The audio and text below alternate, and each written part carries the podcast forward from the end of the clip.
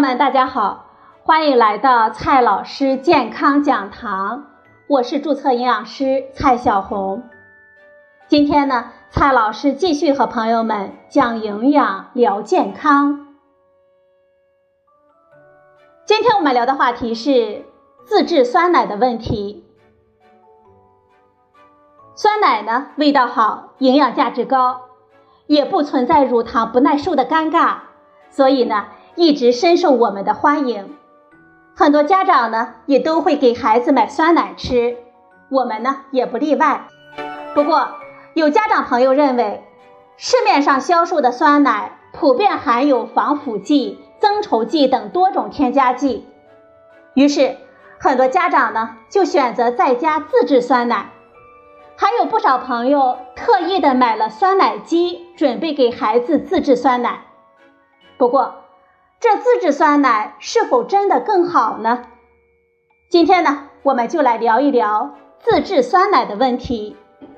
先来看第一个问题：自制酸奶不用添加剂，所以更安全吗？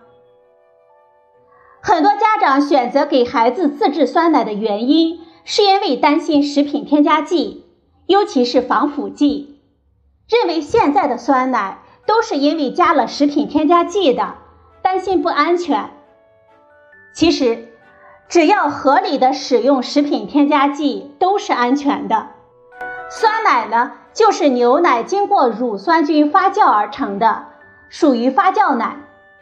国标中允许发酵乳使用添加剂，这是生产工艺的需要，而且添加剂的安全性都是经过评估的，只要合理限用。并不会对我们人体健康产生危害。一些朋友呢还会担心，万一添加剂添加多了呢？其实，食品添加剂在进行安全评价的时候，都是考虑到了长期大量的情况的，而且用到我们人身上，还会除以一个一百的倍数。我们正常饮食根本不会有什么问题。所以，家长们不用太担心酸奶含有食品添加剂的问题。我们自己在家里做呢，我的酸奶我做主，当然可以不用添加剂。不过，这并不意味着自制酸奶就会更安全。自制酸奶需要发酵，而发酵呢，就需要微生物的参与。由于在我们的环境当中也存在大量的细菌。在进行发酵之前，我们必须对原料牛奶和发酵器具等进行杀菌。但是，我们普通人在家庭的环境当中自制酸奶，很容易无法保证严格的杀菌条件。即使是将牛奶煮沸，把制备酸奶的相关器皿全部在开水中消毒，也非常容易在操作的过程中受到其他杂菌的污染。我们要知道，我们自然界当中到处都有微生物的身影，其他致病菌一直在伺机行动。一旦稍有不慎，比如我们盛装酸奶或者是牛奶的容器没有消毒，或者我们在做酸奶之前手没有清洗干净，都可能让酸奶混入其他的杂菌。这样做成的自制酸奶不仅不会更健康。反而呢，还会对我们健康造成威胁。相比家庭自制酸奶，企业工业化生产的酸奶要经过严格的工艺流程，其中杀菌是非常重要的一个步骤。杀菌的目的呢，是除去原料乳以及环境中可能隐藏的有害细菌，保证安全。自制酸奶呢，除了不一定更安全。也不一定更好吃。自制酸奶的基本原理呢，其实就是在牛奶中接种乳酸菌，让它在合适的温度之下大量的繁殖，把牛奶中的乳糖分解成乳酸。因为发酵过程中产生的乳酸，发酵液的酸度就会逐渐的下降，pH 值大致达到四点六左右的时候。牛奶中的酪蛋白就会缓慢地沉降下来，形成细腻的凝冻。整体溶液的粘度也会增加，就形成了我们喜爱的酸奶。但是自制酸奶也非常容易让我们事倍功半。自制酸奶呢，它在发酵的过程中需要在四十二摄氏度到四十五摄氏度的环境当中进行发酵，这是保加利亚乳杆菌和嗜热链球菌混合后的最适宜的生长温度。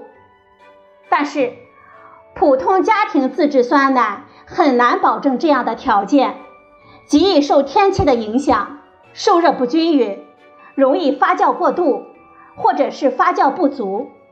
最终也导致自制酸奶的口感可能并不好，导致你花了大量的时间却没有做出好喝的酸奶。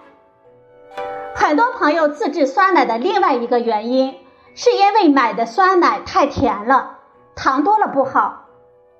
其实市场上现在呢有一款非常接近自制酸奶的酸奶产品，那就是如实酸奶，它就是不加糖的。但是很多朋友呢，并不喜欢这种口味。最后呢，是我们关心的问题：我们怎么样才能喝到放心的酸奶呢？给大家几个建议。第一个建议，我们可以优先选择大品牌的酸奶。目前市场上在售大品牌的酸奶，我们基本上都是可以放心购买的。大企业、大品牌。一般都有更好的食品安全控制。我们需要提醒大家的是，大家应该尽量的去大型超市等正规渠道购买。另外，酸奶买回家之后要尽快的吃完，如果吃不完，也要尽快的放到冰箱当中冷藏保存。第二个建议，如果条件允许，我们可以在家自制酸奶。如果你依然对市售的酸奶不信任，或者呢非常想体验一下 DIY 的乐趣，我们建议呢可以按照营养师或者是达人推荐的制作方法多多练习，熟练掌握自制酸奶的要领。在制作的过程当中，要优先选择好的奶源菌种，同时呢要做到灭菌彻底。保证器具和个人的卫生，这样呢才能做出既安全又好喝的酸奶。最后呢，我们来总结几句：合理使用的食品添加剂并不会有安全问题，我们可以放心使用。自制酸奶可能存在杂菌污染风险、操作失误等风险。自制酸奶由于发酵条件有限，发酵效果。并不一定很好，口感呢可能不好。